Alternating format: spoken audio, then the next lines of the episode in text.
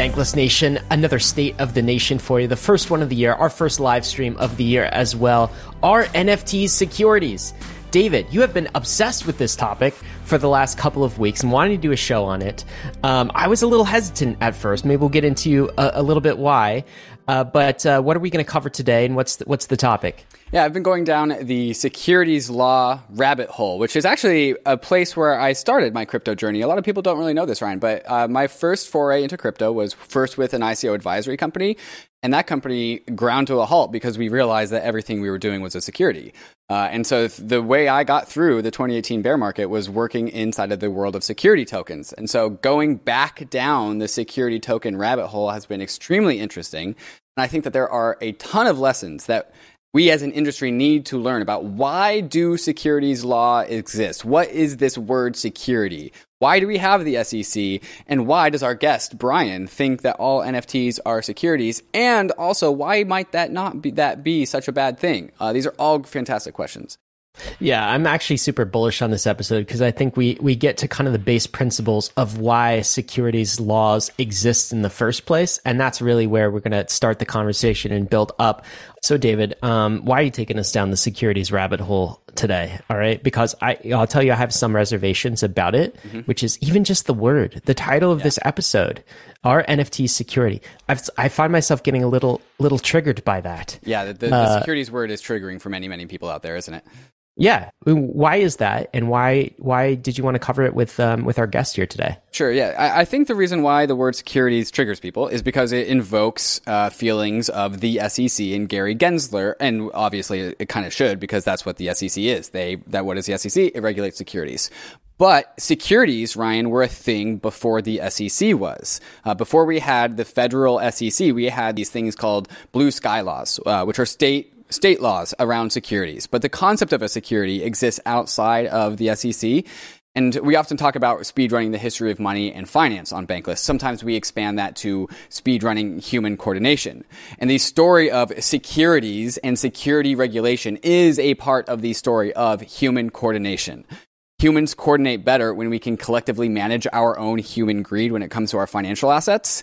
And, and so this is where securities comes from. And so understanding the spirit of securities laws is something that we definitely need to do in order to be informed about how to build crypto. And so Brian, our guest, is bringing a unique perspective about the world of NFTs and securities. And if you think he is a Gary Gensler shill who wants to openly invite the SEC into all of our crypto assets, you would be egregiously missing the important lesson that we are going to talk to today. And so that, Ryan, is my preamble to the rest of this show. And that, by the way, guys, is what made me very excited about this episode, including some uh, white papers that Brian uh, created. I, I, read one of those papers coming into this. Uh, definitely a first principles thinker. So you want to stay tuned for this episode. Bankless Nation, we are here with our guest, Brian Frye. And Brian came on to my, my attention when William Peaster, who writes for the Metaversal newsletter out of Bankless, forwarded me an article in Coindesk uh, that Brian wrote. Uh, and that co- that article was uh, titled "Every all, all, NFTs are roughly titled All NFTs are security," and that's great. That's a great thing and a very thought provoking uh, article. Uh, triggering, David. Very triggering. triggering. Yes. Uh, and uh, Brian is also a law professor at the University of Kentucky, and today we are going to unpack that article are all NFTs securities? And what does that really mean? And why does Brian think that we should be bullish on the fact that all NFTs are securities? Brian, welcome to the show. Hi, nice to talk to all of you. Glad to be here. Big fan. So, Brian, you, you opened your Coindesk article with this pretty spicy opener, uh, and I'll, I'll read a quote here. Everyone in the NFT market is terrified that the United States Securities and Exchange Commission, SEC, will decide that NFTs are securities and regulate them. They should get over it. Of course, NFTs are securities. That's what makes them so powerful and promising.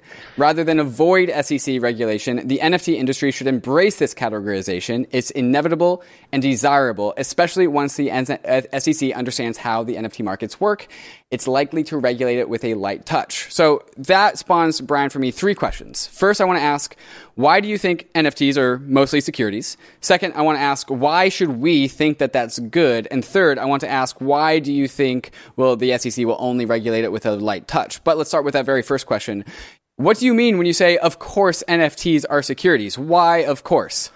Yeah, yeah. Well, I think this is a really important uh, ontological question, right? In the sense that when we ask the question, are NFTs securities or is anything uh, security, I actually think that's the wrong framing. And it was something that struck me when I first became interested in the NFT market uh, in in 2021. Right, like a lot of people, I saw the big Beeple sale. I've been interested in art and art law for a long time, and I was like, wow, something's happening, and I want to try to understand what it is. And and one of the things I noticed immediately when I started engaging in the kind of NFT Web3 ecosystem is that everyone was kind of terrified of the idea that what they were doing was a security or might be perceived by the SEC as a form of securities trading. And a lot of the discourse was sort of around,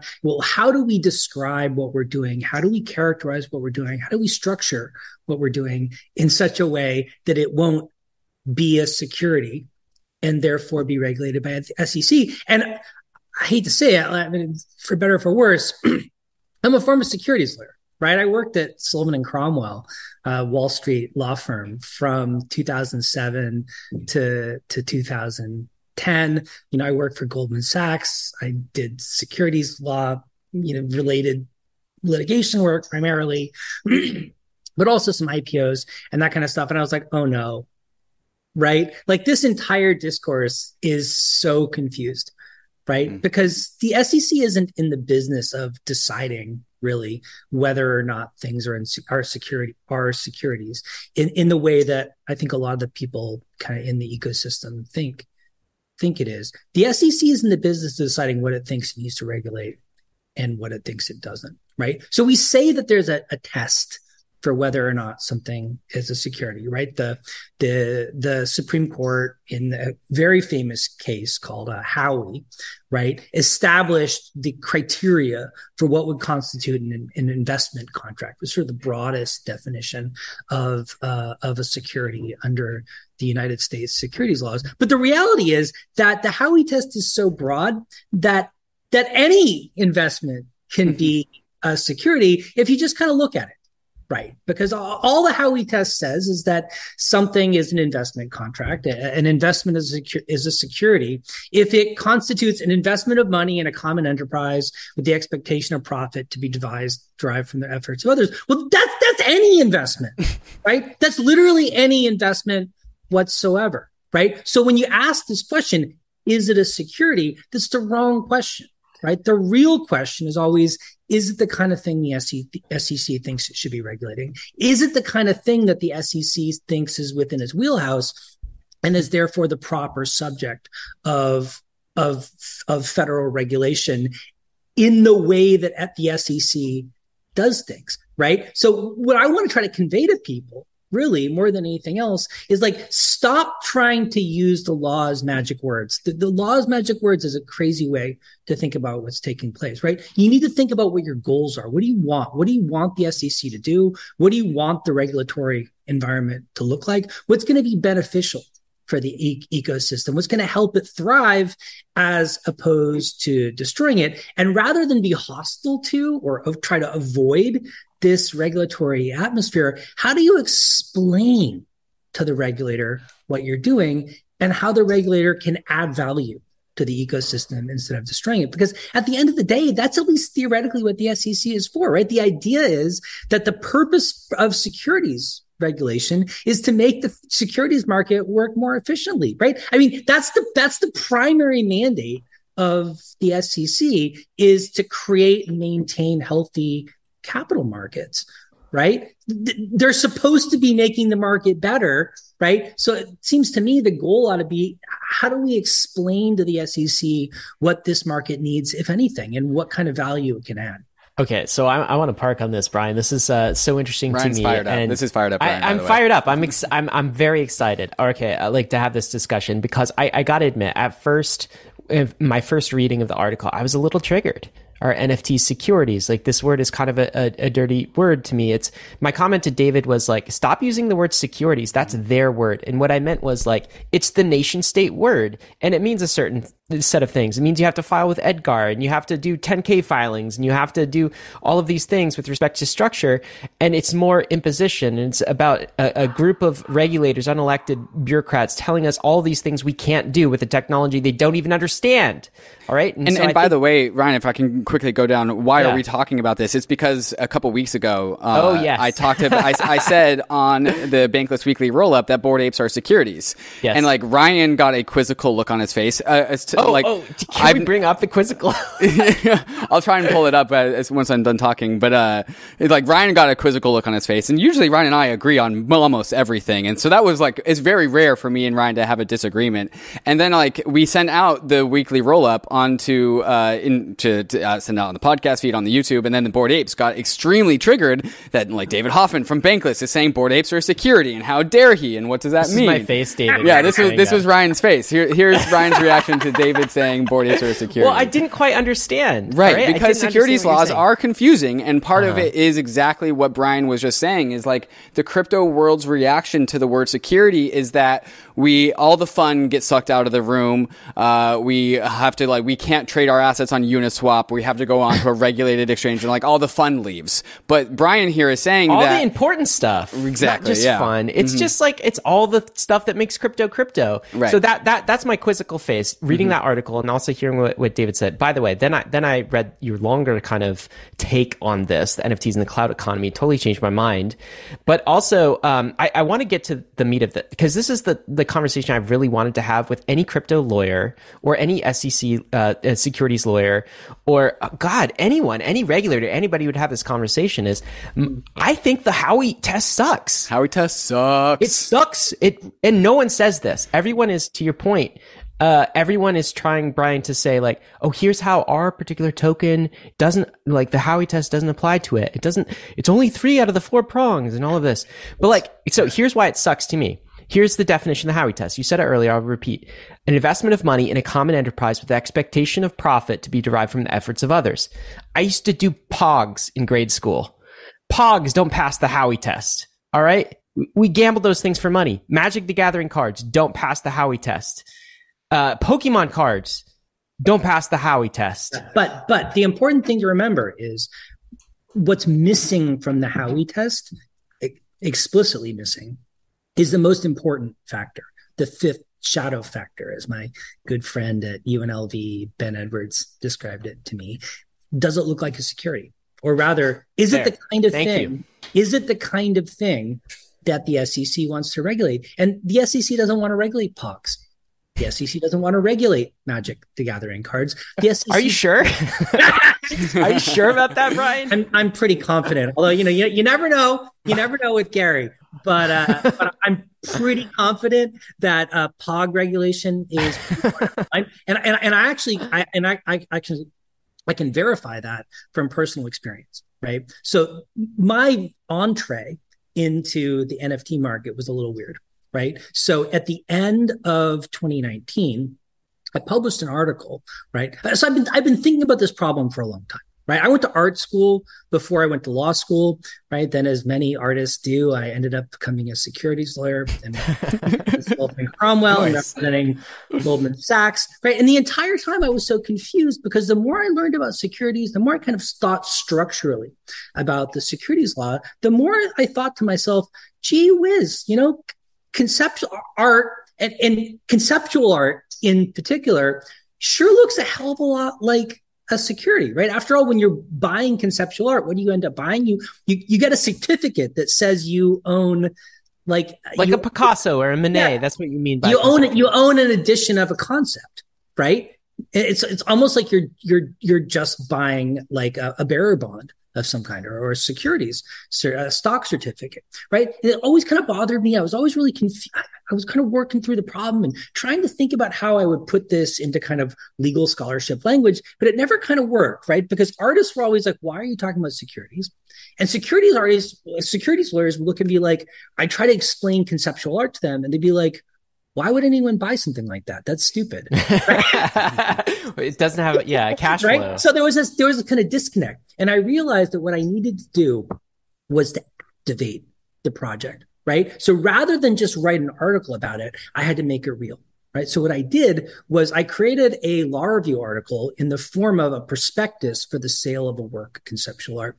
And the article was titled SEC No Action Letter Request, and it proposed to sell a work of conceptual art titled SEC No Action Letter Request, which consisted of sending the SEC a no action letter request proposing to sell a work of conceptual art titled no action letter request. In addition of a hundred for ten thousand dollars per edition, I would recruit other law professors to market the work conceptual art on my behalf and use proceeds from the sale to promote the future you know future sales. Wait, I found this thing. This of, is it, right? Of of the work in question. Exactly. So so I, I, did this as a law review article initially, and I actually sent the SEC a no action letter request, which they uh, declined to respond to. Uh, I did ultimately. um, a, a, friend of mine ultimately managed to send them, get them to respond to a FOIA request. So they did send me a, a, a, a PDF of like 40 pages of documents, all of which were entirely redacted. So I didn't get any actual information. But they saw it but they saw it. They, they definitely were talking about this. But the, the point is, I explained to them why what I was doing. And so I sent them a no action letter request. And in the no action letter request, I explained to them why the article, or rather, why the work of conceptual art I was proposing to sell satisfied all the factors. This is hilarious. Test, and therefore they should prohibit me from selling it to to the public. Um, a friend of mine actually described it as the first SEC action letter request he he'd ever seen. Because I was basically like, "Come at me, bro." Right. you are a troublemaker, sir. This, this is so funny. This been, is so funny. Trolling them over and over again, and it was hilarious because uh, Matt Levine ended up picking up on it and running two separate discussions about the project in his money stuff column. Um, and Levine's response, as well as the response from several other people, was sort of like, I say everything's a security, but I'm not sure I really mean it. And this has to be wrong, but I don't know why. And essentially, they just said, well, it's not really a security because it's a joke and no one would really buy it. And I was like, well, that's a totally unsatisfying Right. That's not a real reason. Right. That, that's not a real reason. You don't have to want to buy it for it to be. I, I can be a scammer and a really bad scammer, but I'm still violating the securities laws if I try to sell people something mm-hmm. that's a security, even if no one wants to buy it. So I was like, this is this is a, a, a meaningless response, but whatever. Anyway, I, I then kind of set it aside for a little bit. But then when the NFT market blew up, I was like, holy crap. Holy crap like this is like now it matters economically. Now, now it matters. So what did I do? The first thing I well actually you know, when I started fooling around with the NFT market, the first thing I did was create an NFT titled SEC No Action Letter Request. Uh, and I just put it on OpenSea and kind of left it there. And I, I, I, was fooling around, just joking. I didn't really think that much of it. But then uh, a uh, an, an, a pretty prominent NFT collector named Sam Hart, uh, out of the blue, one night made me an offer of half an ETH to to buy the NFT from me, and I was like, I didn't even know how much an ETH was. time. So I looked up and I was like, holy crap, that's like $500. I was like, man, you can buy all the nothing you want from me for, I will sell you more nothing than you could possibly imagine. Right. But that was sort of my transition into kind of thinking about the dynamics and the economics of the NFT market, what I realized was all of a sudden I could take that SEC no action letter request project, which had been kind of not fully realized because I couldn't actually, there wasn't a market for me to sell it in effectively. And I could put it on the NFT market and sell it. And all of a sudden I was like, oh, yeah, you said this wasn't a security because no one was interested in buying it. Guess what? I just made $20,000 selling it. okay, okay, Brian, can you just uh, for listeners that didn't follow that thought process and don't really understand the the catch twenty two that you're placing the SEC in, can you just like walk us through and explain like I'm five fashion what what you just did okay, with the no yeah, action exactly, letter NFT? Exactly, exactly, exactly. Yeah. So basically, the way the SEC is a very kind of unique federal agency. It's a really old mm. federal agency, right? I mean, it was formed back in 1934 when federal agencies were actually kind of not that common and most of them were were relatively small. Mm-hmm. So it has a lot of kind of its own unique history and structure. And the reality is that the primary way the SEC works is by having conversations with the people it regulates. It's a very kind of um, kind of retail agency. Hmm. In a weird ways, which in a lot of ways, and, and Matt Levine, I think, really talks about this in a really kind of rich and deep and useful way. It's kind of a problem, I think, for the crypto industry because the, the SEC isn't isn't in the business of and isn't used to making kind of generally applicable rules, right? It doesn't it doesn't do things that way. It responds to specific questions from the people it's regulating. And so one of its primary ways of going about kind of securities law rulemaking is through the process of what's known as no action letter request. So if you want to issue a security, right? Well, one thing you can do is just go through the entire registration process, but that's really burdensome and expensive et cetera, et cetera. And it, it doesn't cover all securities offerings, right? Some kinds of investments you might offer are the kind of things the SEC has decided it doesn't want to be in the business of regulating, even though it, it, it could if it wanted to. It could if it wanted to, but it just doesn't want to. It doesn't want to regulate those kind of things. So what you do is you write up a letter to the SEC explaining what you're proposing to do and saying, "Hey SEC, this is what I'd like. This is the uh, this is the investment opportunity that I'd like to provide. If I do this thing and don't regulate it, are you going to prosecute me?" Hmm right? And they read it, they think about it, they might have a conversation with you about it. And then ultimately they either say, yeah, if you do this without registering, that's going to be a violation of the securities laws and we're going to bring an action against you. Or they say, nope, that looks kosher. Go ahead. Right. Go ahead and make that but offer. this is like a black box after, yes. you know, right. months and years of, deli- like, it's very hard to get yeah. this, right? Well, I mean, they happen all the time. If you go on the SEC website, they're, they're, they're published, they're available, right?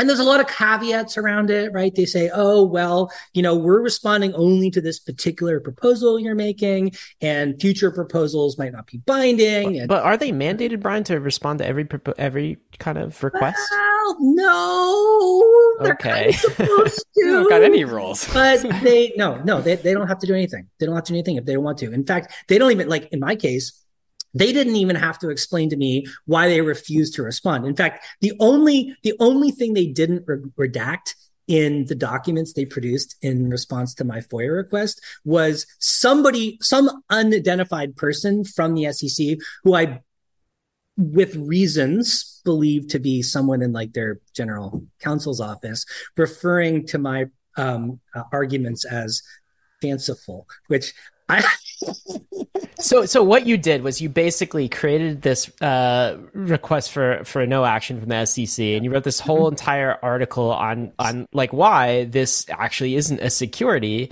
and you got them to read it. You think? No, uh, no, and- no I, I wrote I wrote an entire article explaining why what I was proposing to do by virtue of selling ah. work of conceptual art was in fact the kind of thing the SEC said it was in the business of regulating. And essentially, what I told them was, I want to engage in securities fraud by selling this work a conceptual art, and I want you to tell me I'm not allowed to do it. Right, right. So, so Brian was testing the limits of the yes. black box here yes. in a facetious, yes. joking That's fashion, fun. and so I, he made this NFT. The entire project was trolling the SEC. Yes, right. But but to and, prove a point. Yes. Uh, yes. And, and, and, and, so then and so then when I did it with the NFT, so initially it was like a, a kind of analog uh-huh. uh, conceptual art project. And incidentally, um, I'm still I, I, I diluted the offering as much as possible. So um, the uh, the work of concepts. Actually, I, think I initially sold it in an edition of 50, but I ended up selling 200 or selling giving away 200 editions because I wanted to engage. And I wanted to do as much fraud. I wanted to do as much crime as I as I possibly as, as possibly could. Um, I still, I think I still have some floating around. If anyone wants one, they can just drop me an e- drop me an email or a note or something. And I'll, I'll you are the issuer of, yeah, I'm the, I am the uh, issuer. I'm the security question mark. Yeah. Okay. Yeah, yeah. Okay. But, so, we, but so when I did the when I did the NFT, I sent the SEC a second no action letter request mm. explaining why the NFT project was also the sale of an unregistered security. But I explained to them that I had sent them a previous no action letter request to which they had declined to respond. And I just was going to, I was going to take their refusal to respond as acknowledgement that it was fine for me to do what I was doing, even though I strongly disagree with them and believed myself to be engaging in securities fraud. Okay, so so that is. But by the way, uh, awesome. that's awesome. That's a that's a that that is the right way to troll, uh, ladies and gentlemen. Um, so we established that the Howey test it just is a bad fit for this design. And you said the fifth prong of the, the Howey test is actually does the SEC want to regulate it or not? And that's the hidden thing that I feel like no one ever talks about, but that is the truth of what's going on here, which is interesting. But but let me still um, talk about the other uh, the other part that still sticks in my mind. So then, Brian, why call them securities? Right? So like the title of your article was why NFTs uh, are securities and that's a good thing, that sort of thing. Back to my my you know cr- crypto brain. I'm trying to I'm trying to understand then why are we using their word? Isn't there a better word for this? Isn't it like assets? Sure, that's a word, but like isn't securities?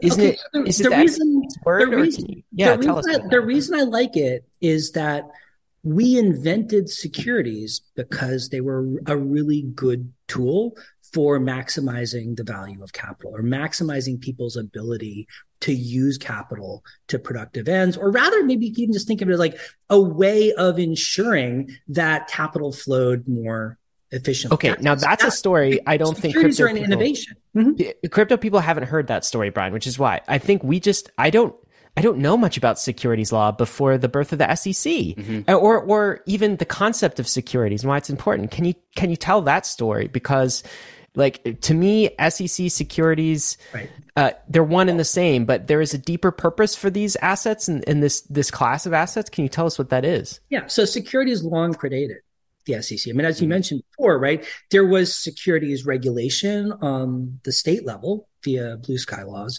before the SEC was created in 1934. But securities predated blue sky laws as well, right? right? Securities were an innovation, a financial innovation that people invented in order to facilitate the investment and distribution of capital, right? I mean, securities are just a fancy way of saying, how do we figure out how to enable people to invest in something that they believe is going to be more valuable in the future. In other words, how can they use their money in in productive ways? How how can they how can they facilitate an investment? And I think the the, the problem is that we always thought too narrowly about it, right? We mm-hmm. we thought about securities only as a way of investing in companies, investing in businesses, owning owning a piece of the capital flows for example, of of a business. But I think that our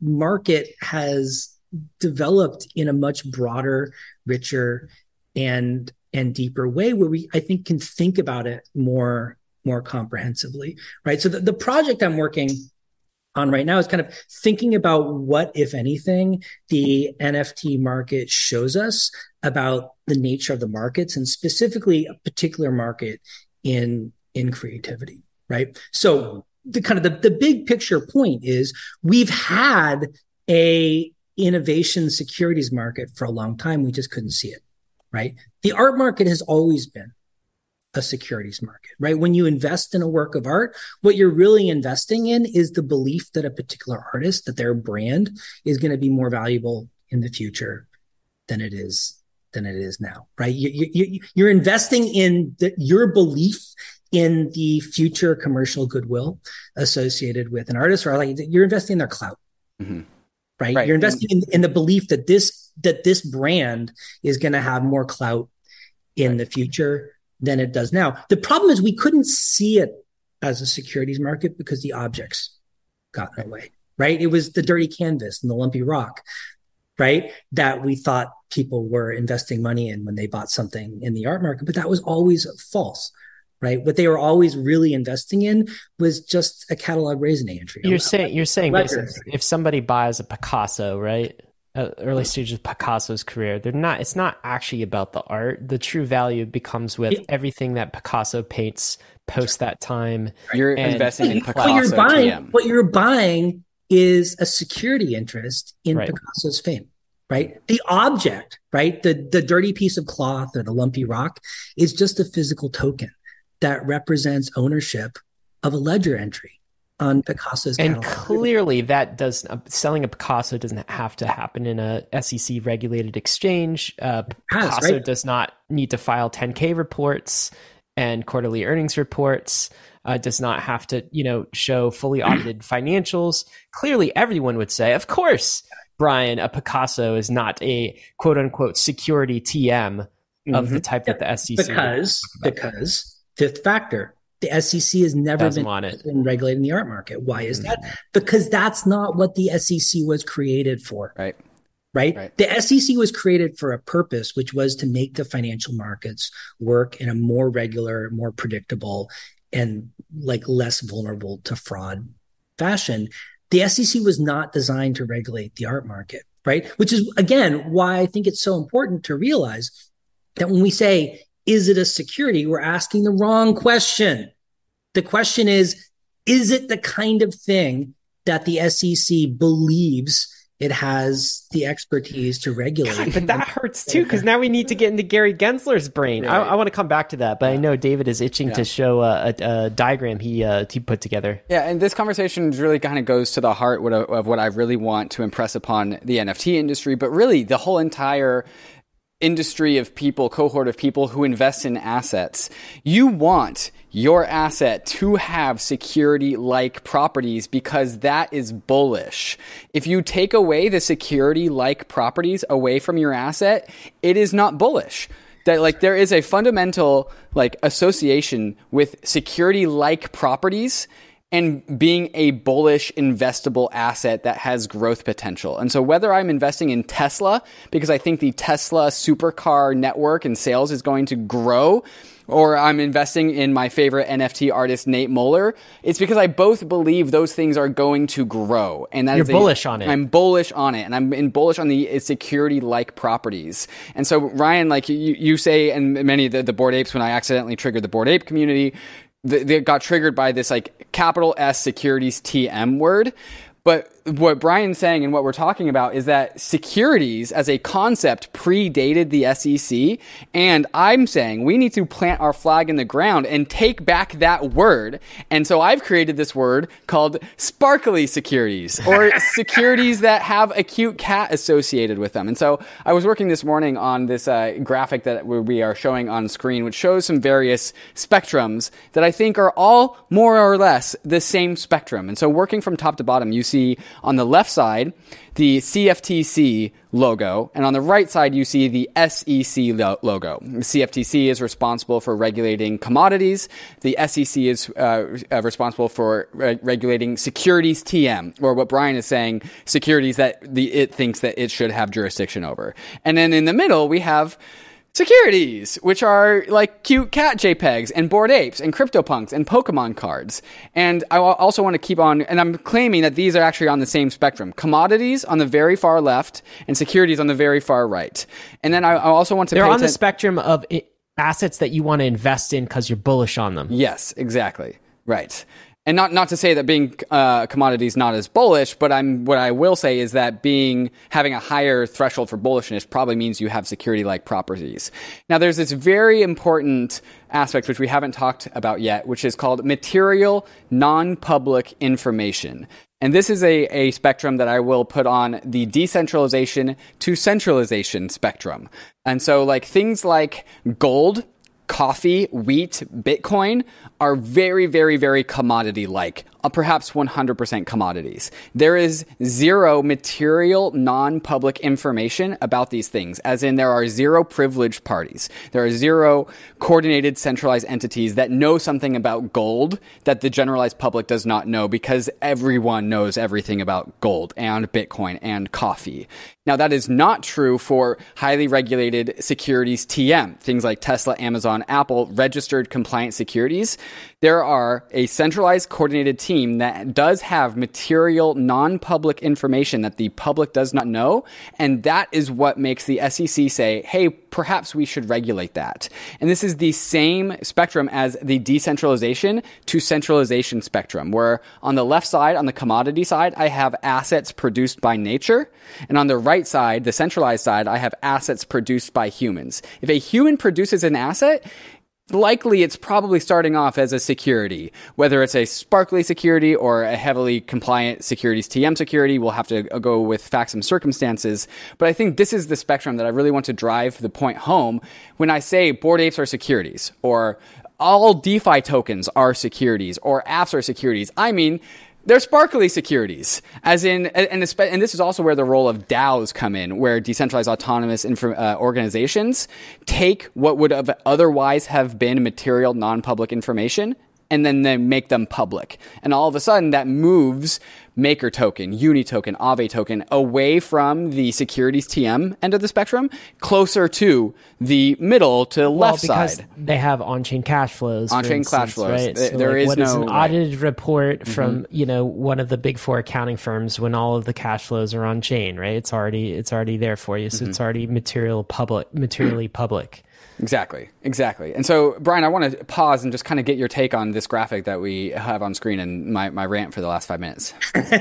yeah, I mean, I think there's a lot to that, right? I mean, I think it's you know, it's a complicated um, ecosystem with a lot of moving parts. So I think this is one useful way or potentially useful way of thinking about how to kind of schematize it. I might also distinguish between like consumption goods mm. and and investment goods in a way. I might also uh, observe that in a lot of ways, part of the struggle that the SEC, I think, is is really wrestling with is understanding what its real purpose and mission is in a world where most of the securities disclosures that they require are irrelevant to the overwhelming majority of investors. I mean, in a lot of ways, right? The existence of something like the fraud on the market concept is actually I think deeply corrosive to the mission of the SEC because it implies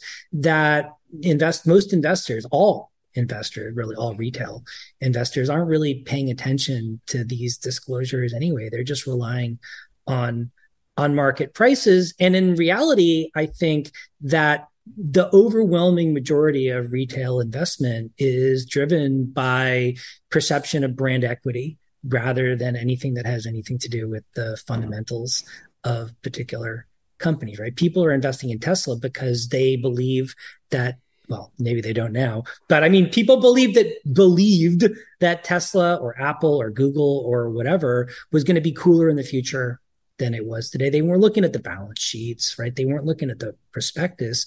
They were thinking about the brand. They were thinking about brand equity and where it was going to go in in the future. And my sense is that in reality, the, the, the people who are really investing on the basis of kind of information about the sort of the actual financials of different companies they aren't doing it in the public markets they're doing it they're doing it privately, right? Private equity is where the real the real gains are when it comes to to investment, right? So I, I, for me, in a lot of ways, it's almost like a kind of crisis of purpose for the SEC. Like, what are they? What are they there for? What value is SEC regulation adding, other than kind of keeping out players who insiders don't right don't like anymore. But for me, they're they're really the important thing to realize, and I and I and I really like you know your kind of sparkly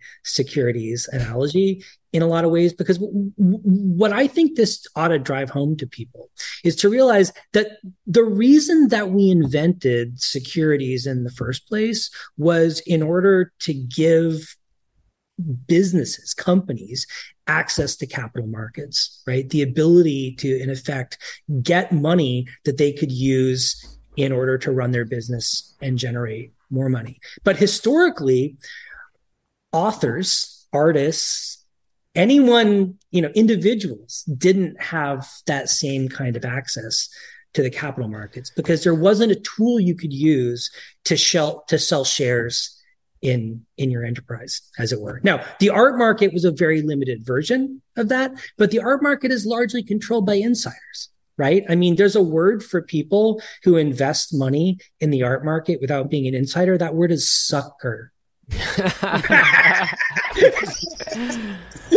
right because the only people who ever are going to make money in the conventional art market are the people who are running the market itself. The exciting thing about the NFT market and decentralization is that it took control away from the insiders and gave it to the kind of general public or anyone who was participating in the market. In other words, what became valuable and popular depended on what NFT investors in the aggregate actually liked, as opposed to what in market insiders were deciding was was going to be possible uh, was going to be uh, was going to be uh, popular and, and and i think that like that for me is what's really cool right is the idea that all of a sudden individuals authors creators innovators could have access to the capital markets in this new and totally previously uh, un, un, uh, kind of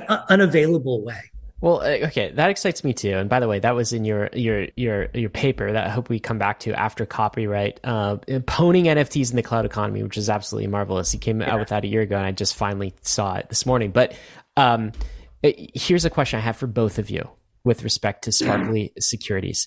We live in a meme world where words matter, and we have narrative battles all the time. Why are you guys trying to fight the fight of securities? This word, okay, like Call them capital assets.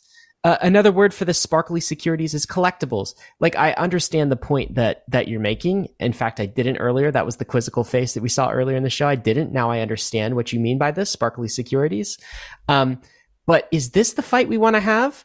Do we want to start claiming NFTs and crypto assets as securities? Because the minute you do, I'm just picturing Gary Gensler popping his head. Oh, did you call me? Because here I am. it's a security. If you say, say securities three times, yeah. Mm-hmm. Yeah, exactly. Like imagine, or, or take this. Imagine somebody sound clips this conversation that we're having. Mm-hmm. David Hoffman.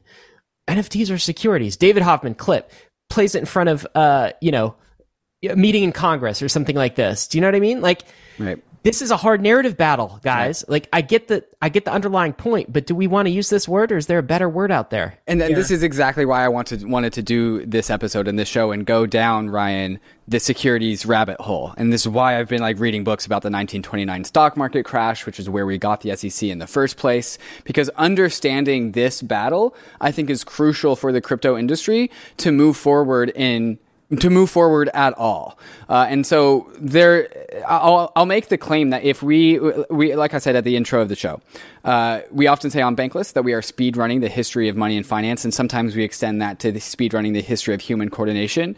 And securities and securities laws are a part of that story of human coordination. If you re-roll the dice of humanity, we will come up with securities law 100% of the time, somehow, some way. And so there's this resistance to the SEC in the crypto world, perhaps rightfully so, because the Gary Genslers of the world have not done us a service at all.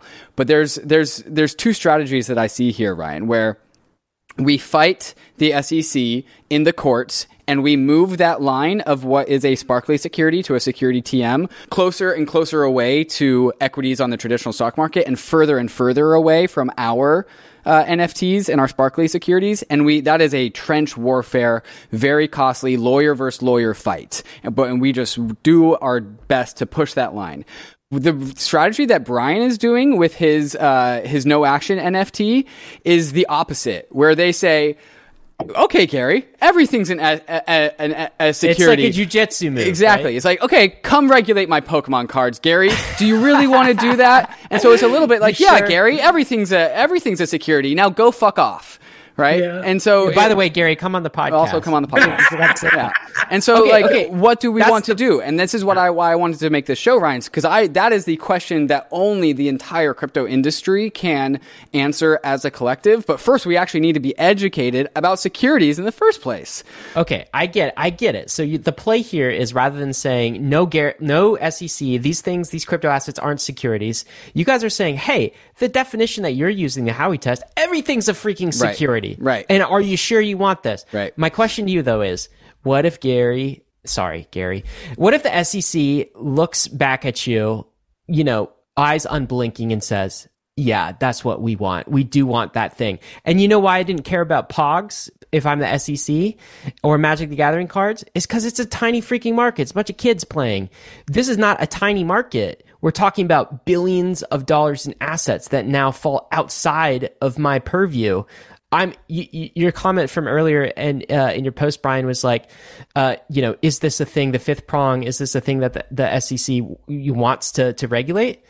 They want to regulate big things, big markets. They don't care necessarily about small markets and POGs and little collectibles. But if it's billions of dollars and it's international, yeah, they're going to want a piece of that. And so my my my my I think retort, that's right. But the thing ahead. is, the thing is, you can't scare off the SEC, mm. right? You got to start the conversation with them. You got to help them understand what's going on and understand what they can and should be doing that's going to be productive instead of destructive. And I, I think the only way to start that conversation is to kind of provoke them into understanding the nature of what they're looking at. Because the problem is, I volunteer. The, the, SEC is a really old agency that's really used to doing things in its own way and is really used to interacting only with its client companies, right?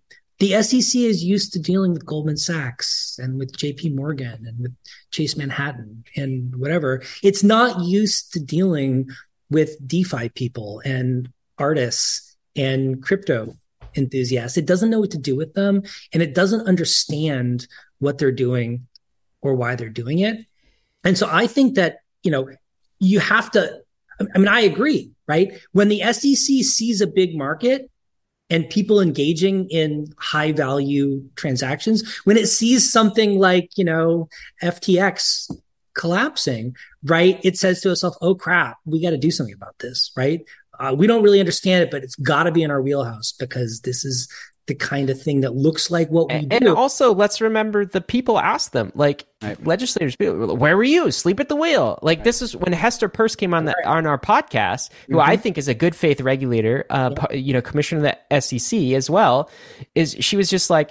Yeah, the problem is when things go wrong, they point to us to come take care of it. Right. And so they're mad at us if NFT market goes up a bubble, a whole bunch of retail is hurt, and then they people come back to the SEC and why why weren't you there? Yeah, no, hundred percent, hundred percent. And this, you know, and honestly, on, I mean, I, I don't know that I necessarily went about it in the best or most productive way necessarily, although I did find it very personally amusing. Right. right. But I mean, my whole point was to try to say to them, hey, you should be getting out ahead of this. Yeah. Right. You should be thinking about what you're in the business of doing. As a regulator, you should be thinking harder about what you can do well how you can use the regulatory powers you have in a way that's going to benefit the market and actually fulfill your regulatory mandate instead of just bullshitting all the time. And like that's what I'm really disappointed about, right? Like, look, I'm not for or against regulation. I'm agnostic, right? I think good regulation is something that we should be happy about, right? I mean, the the whole idea behind the SEC was to make the markets work better right? And on some level, at least sometimes, the government can do that, right? I mean, it's in a position to create rules that ultimately can solve market failures and make things work more efficiently. But the regulators have to take their job seriously. They have to think about what they're doing. They have to understand the market they're regulating. And, and also, it, Brian, they need they to actually care. Up. Because it, from our perspective, Gary Gensler is a Gary Gensler maximalist who wants to promote Gary Gensler to the top of the power hierarchy. So if we're going to ask this of our regulators, we need them to actually care about their jobs, which yeah, maybe is a hard thing to ask. I, I couldn't agree more. But I mean, like, look, this this is the disappointment for me. Like, look, I and like I, on some level, I'm a troll, but on another level, like, look, I'm a law, pro- I'm a fully promoted law professor at a state law school, right? Who's sending them law review articles, explaining things to them, and they just are like blowing me off and pretending like I don't exist. I think that's really weird and kind of unfortunate. And I think it's sort of a shame that they don't take their job seriously enough to ask, like, what is this person telling us and what are we missing? What? Why don't we call these things collectibles? Is that not encompassing enough? And the only reason I say that is that there's no there's no CEC, there's no collectibles exchange uh, commission, right? Mm-hmm. And so that's uncharted territory. And so maybe we could like. I mean, I I think I think there's a mix, right? And I I think some some NFT projects ultimately really are fundamentally collectibles on, some level. I think you might also kind of think about the market for for Veblen goods, like like luxury goods, as sort of like sitting in between the the two sort of poles as well. But it seems to me, right, that the really kind of promising, exciting aspect of the NFT one, like I think NFTs ultimately can be used for a lot of different things. I'm describing one market that I see as being like promising and having a lot of potential. And what I see the potential as being as is giving creators access to capital markets to enable people to invest in their project in the hope of making a profit. In other words, enabling speculation in their project. Because the reality is most creators are risk averse and lacking in capital, right? Yeah. So historically, historically creators have had to sell in effect sell shares in their product at a huge discount to the mm. value because they had to sell to a publisher right and there's only a few publishers the publishers all the capital and the publishers can can buy it for next to nothing publishers because bank.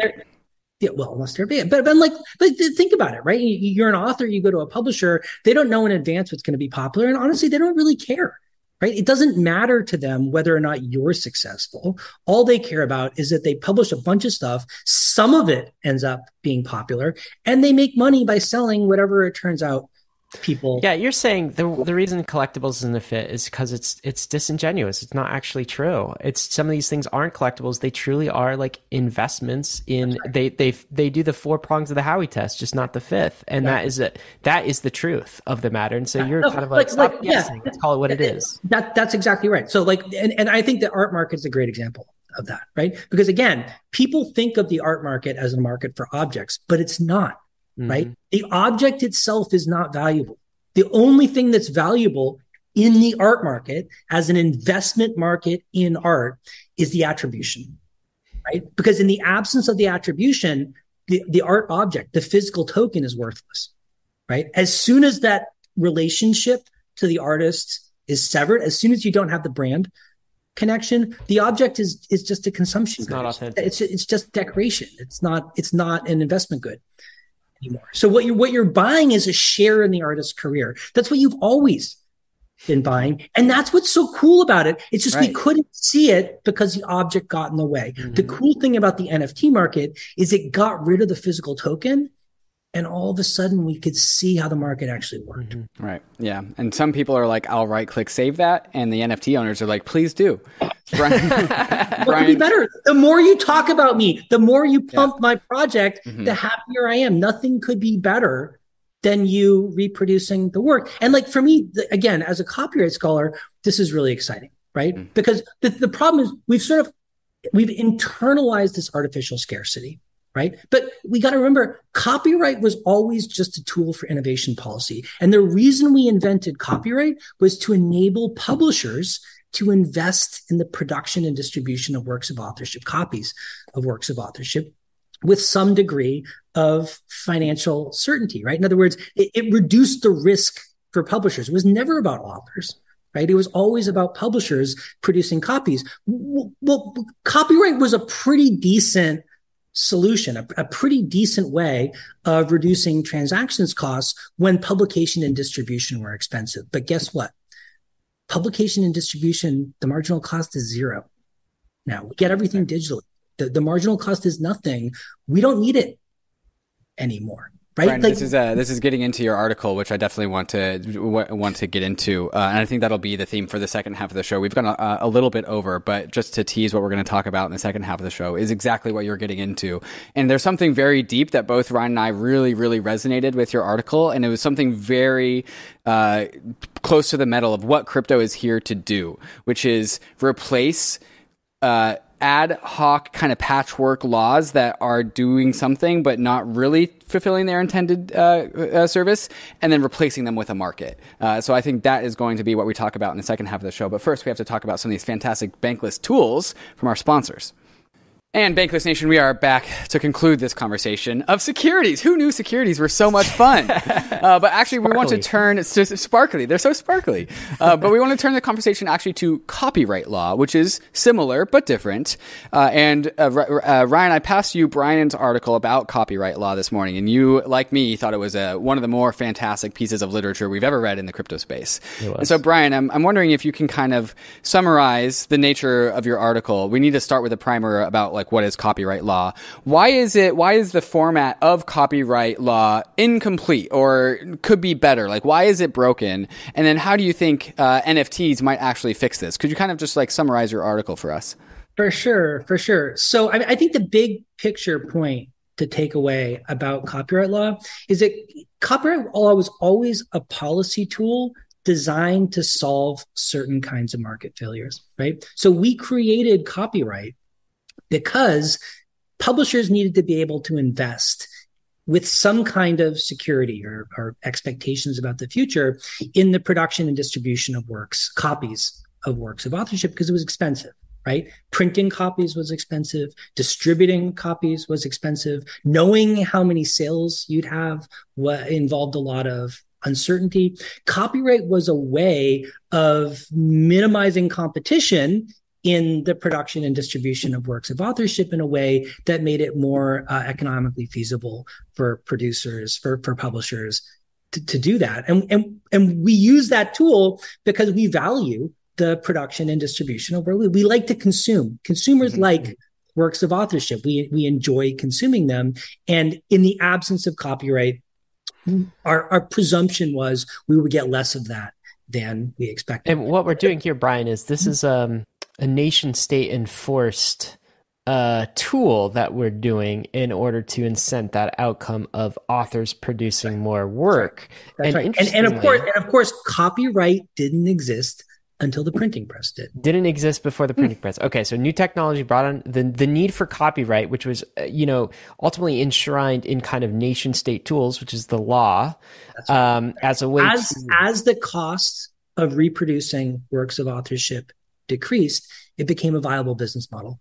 And copyright was developed actually privately, right? I mean, copyright was created by the stationers company in London. Initially, it was industry self regulation, right? It wasn't enshrined into law until hundreds of years after the the stationers company in, in effect the guild kind of quasi private uh, quasi governmental agency created it in the first place its members effectively agreeing that that form of competition regulation would facilitate their ability to engage in their business practices. My point in the paper is that look, copyright was a policy tool that fit the technology of the day hmm. and fit a lot of the technology for better or for worse for hundreds of years afterwards, right? But when the technology changed, it stopped being a valuable policy tool right? Because copyright was designed for a world in which publication and distribution costs were high. But publication and distribution, distribution costs are now zero. The marginal cost of reproducing or distributing a work of authorship is nothing, right? We live in a digital world where we have abundance and we don't need that kind of artificial limitation on the distribution of copies anymore. What's scarce is clout, hmm. right? And so what we need to be thinking about is how do we manage the market in clout? Because that's where we're really leaving the money on the table, right? So like, I think one kind of really easy and approachable angle is to think about it this way, right? So everyone's heard of the Kardashians, right? But the Kardashians as the Kardashian, Kim Kardashian couldn't exist as a business proposition without social media right? She needed social media in order to create her brand and sell the brand in the various ways that that she was able to sell it. The problem is problem. I mean, Kim Kardashian is doing just fine, but you know what? Kim Kardashian is only internalizing a tiny fraction of the social value that she's generating, right? Think about how many people are talking about Kim Kardashian right now right? She's generating massive, massive social value, but so much of it is just left on the table, right? She can't internalize it. She has no way of monetizing it. She has to do it by proxy, right? By doing endorsements, by selling products, by, you know, whatever, advertisements, y- you name it, right? What's exciting to me, right, or potentially really exciting to me about the NFT marketplace is that it, it enables people with clout to sell the clout directly, right? To sell the social value to speculators who want to invest in their future social value. And it gives them a huge market that didn't exist before right? But think about it. In a copyright market, when an author was selling works to publishers, there's only a limited number of publishers. The publishers don't want to buy that much stuff. The publishers don't necessarily like competing with each other that much. Authors are in a bad place, right? They don't have any market power, right? But in an NFT marketplace, right, where you're selling to a broad investment, a, a huge number of speculators, all of whom are competing for the ability to invest in in your project, all of a sudden the market power can shift, right? If you've so, got the clout, you can sell a lot more and make a lot, you can claim a much bigger percentage of the potential future value of whatever it is. So this is back to first principles, which is why I really love the way you think is basically copyright was put together for a purpose, which was a public policy purpose to incent the production of art and artist material and you know uh, written form in in in uh, all sorts of different forms right? It's meant to incentivize human culture yes and human is a human uh, a public good human coordination mechanism in order to do that mm-hmm. you make the proposition that because of nfts and this kind of ownership economy you call it kind of this clout economy we may not even need copyright any longer because this is the scarce thing in its purest form in an internet native native world. And by the way, bankless listeners will know we've already compared the birth of the internet to basically uh, Gutenberg's printing press. It is that transformational of a technology. It's just happened within our lifetimes, within the last 30 years. So it's that big.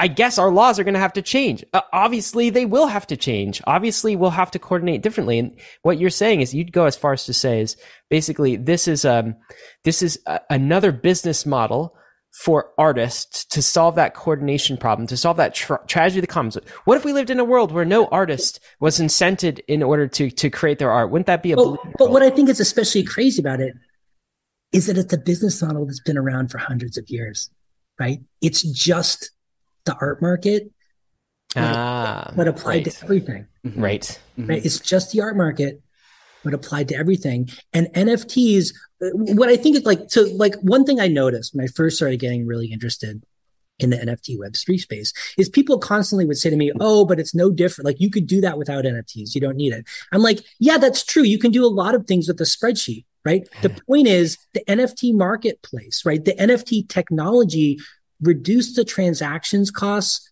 just enough mm-hmm. that all of a sudden that latent demand exploded. Right. And right? so and what, what I'm really seeing here, Brian, is and what and what you've like woken me up to is that we have two different technologies here. We have uh, the proliferation of human culture technology, and, and you're making the point that as soon as we got to the internet, uh, the pro, the cost of proliferating art dropped to zero, which is bullish. But then we needed some ad hoc kind of copyright law to really allow that to be expressed. And so we created that. But now what I'm seeing here is not, now we have this printing press technology, which is the internet. But now we also have the printing press of assets, which is Ethereum NFTs tokens. And these two technologies really, really resonate and like they vibe with each other really, really well to the point where we can totally circumvent the whole like laws aspect of this and still get the original purpose done, which is to incentivize the creation of human art and culture because we have an equally pro, uh, proliferatable medium of value capture, which are NFTs. That's right. That's right. I mean, if you just think about the premise of copyright, the reason it's such a bad fit for our new technology becomes obvious because the premise of copyright is artificial scarcity. Hmm. But we don't need artificial scarcity in the world of perfect abundance. Hmm. Right? Works of authorship are natural public goods. They aren't diminished by consumption. You don't use them up as many people can consume them as can get a copy. All copyright is doing is imposing artificial costs on consumption. And the only justification, kind of policy justification that still exists for copyright is to encourage the production of the works in the first place. But copyright's always been a terrible way of encouraging the production of works. And it never really benefited artists all that much because the overwhelming majority of artists get no benefit from copyright whatsoever because no one's interested in consuming what they produce, right? The only people who benefit from copyright are successful artists, right? Mm.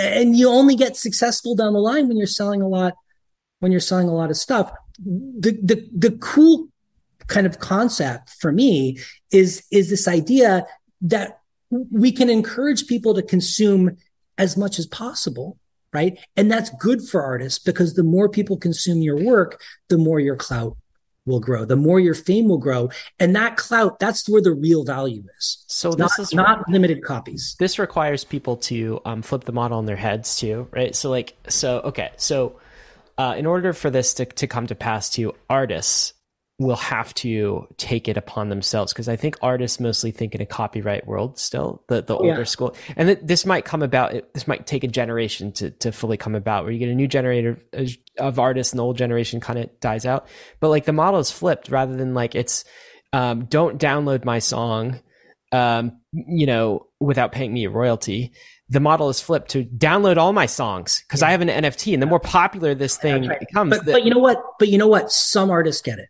right? So I have a friend, I have a friend in England. He's a musician, goes by the name Simon Indelicate. He's been an indie rock musician for a long time, um, but always kind of you know struggling as any indie rock musician would to like make money selling copies of his works. When I got interested in NFTs, I proposed to him that we kind of rethink the model right? So he created a, he wrote an album called Arcadia Park, which was a soundtrack for an imaginary theme park. Mm-hmm. And what he did was sell an NFT collection that were perpetual admission tickets to Arcadia Park. And he sold them for, I think, like 0.1 ETH or something like that, like 50 tickets, something like that.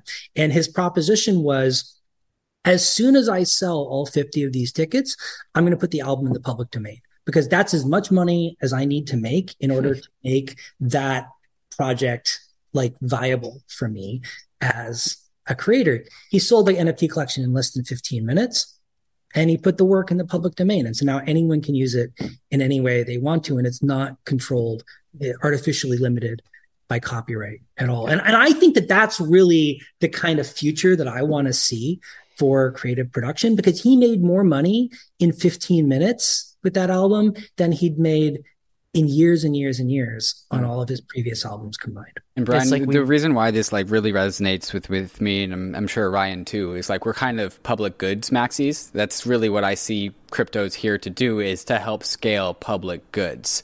Mm-hmm. And I'm and this is why I think this episode and this conversation is really really resonating with uh, me, and I'm sure a bunch of the Bankless Nation is that this is now a conversation is we've figured out a technology to increase the supply of public domain culture, knowledge. Mm-hmm. And knowledge is a public good. Culture is a public good. It benefits all of us. And we've found a way to resonate to and to scale that out if we just can find a way for the nation state to understand this and to make their laws catch up to where we are with technology. It, it's also, David, it's just so we've solved the public goods problem in a better way. So we get more public goods, mm-hmm. right? We get more artists benefiting. We get more culture. We get more art. We get more of these things. It's also, now that you look at it like this, it is a native technology for the internet, isn't it? Like the internet was missing this. Mm-hmm like so, so go think of all the uh, DMCA takedowns of things, right? Copyright infringement right. on YouTube, boom, it's gone.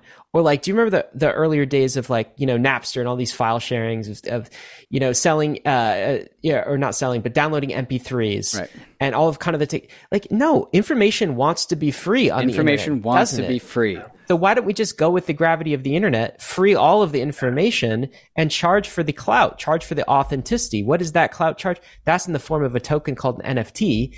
And that's the model for the internet, for artists, for art. That solves our, our, our coordination problem in a much more seamless internet native way. And which is what Brian is saying is actually resonant with what the investable case for these things are in the first place.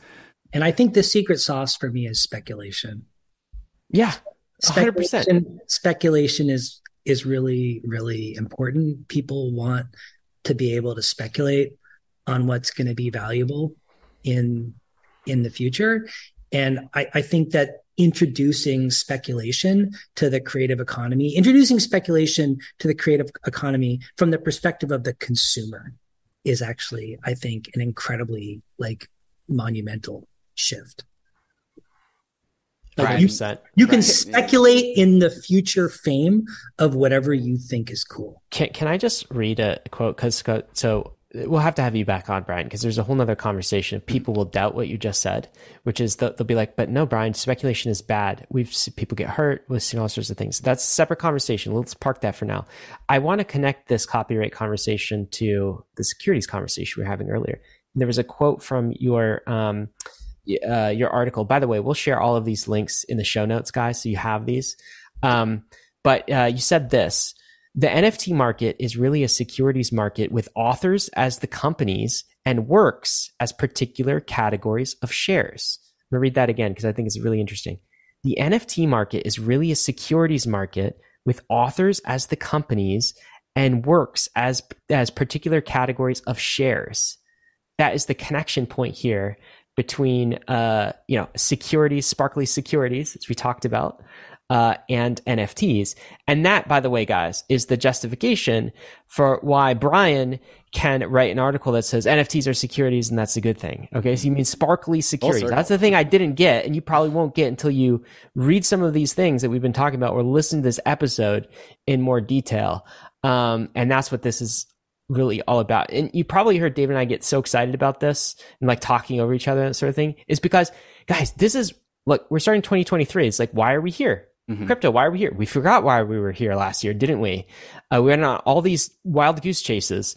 Uh, why we're here is to solve public goods problems, to solve co- human coordination problems without necessarily using the non-internet native tools of the nation state. Mm-hmm. Right? These are opt-in tools. Uh, and so that's what the crypto technology is. It's a it's a freedom technology helping us uh, coordinate better. And after all, isn't that what humans are here to do? Coordinate better. Isn't that what civilization is? It's better coordinate. This is a technology level up for all of us on the social layer at a level that is so profound. And I think in in the heat of 2022 and looking at SBF and and uh, Three Arrows Capital, all these things, people lose sight of that because they're so distracted by the scammers and shenanigans going on and they lose sight of why we're here. But this exactly is pinpoint why we're here, Brian. That's why we're so excited to, to have you on and uh, actually talk about securities, uh, you know, not TM, but sparkly securities. Yeah, no, this is great. I really, enjoy, I really enjoyed it. I'd be delighted to come back anytime. And I got a bunch of NFT and Web three related papers as well as copyright stuff. What's your next? What's your next prank though? You doing another prank on somebody? The next prank. Oh, geez. I don't. Wanna, I love your trolls. It's great. Yeah, I don't. I don't want to spoil it, but um, okay. I, I, do have a. I, I I'm a big proponent of plagiarism, so I have I have another play. I have a plagiarism NFT paper coming out. Pretty soon. Amazing. That's awesome. We need more uh, troublemakers in the in the mm-hmm. crypto industry of the good kind. The good, that, the good that Brian is, yes. not the SBF yeah. kind. Those are the bad troublemakers yeah. we want. Not yeah. Not not only am I a plagiarist, but I'm also a plagiarism apologist. So uh, I I created with the help of some people at Creative Commons a, a plagiarism tool. So all of my uh, all the articles I write are available for anyone to appropriate as their own if they want to be the author of them. All right. Well, let me ask you this because you're a law professor, right, Brian? So if I was in your class, is, is plagiarism uh, legal for me? Can I turn in a paper that's plagiarized? I, I encourage my students to plagiarize. okay, all right. I need to hear more about this. This is cool. anyway, we should probably close it here, David. Yeah. Uh, Brian, thank you so much for coming on. This is exactly my pleasure. The, the show I wanted to, to produce. And so thank you for writing your article and thank you for coming on and talking about this. I think, I hope a lot of uh, the Bankless Nation can uh, walk away from this with a, a newfound appreciation for sparkly securities uh, and also where that line is between uh, securities TM and, and SEC nation state regulated securities. So, Brian, thank you coming for coming on and helping us tell that story. My pleasure. Thanks for having me. It was a great pleasure. Got to end it here, guys. Uh, of course, David is very sorry to all the Bored Ape uh, Yacht Club yes, members, but ho- hopefully he clarified this episode what he actually meant. Uh, we'll include some links in the show notes, including an action item. Read the article after copyright, Pwning NFTs in the, the Clout Economy that Brian wrote. Um, I'm a little rusty here, but let me see if I can get out the risks and disclaimers, David. Mm. ETH is risky. All of crypto is risky. So is DeFi. You could definitely lose what you put in, but we're headed west. This is the frontier It's not for everyone, but we're glad you're with us in 2023.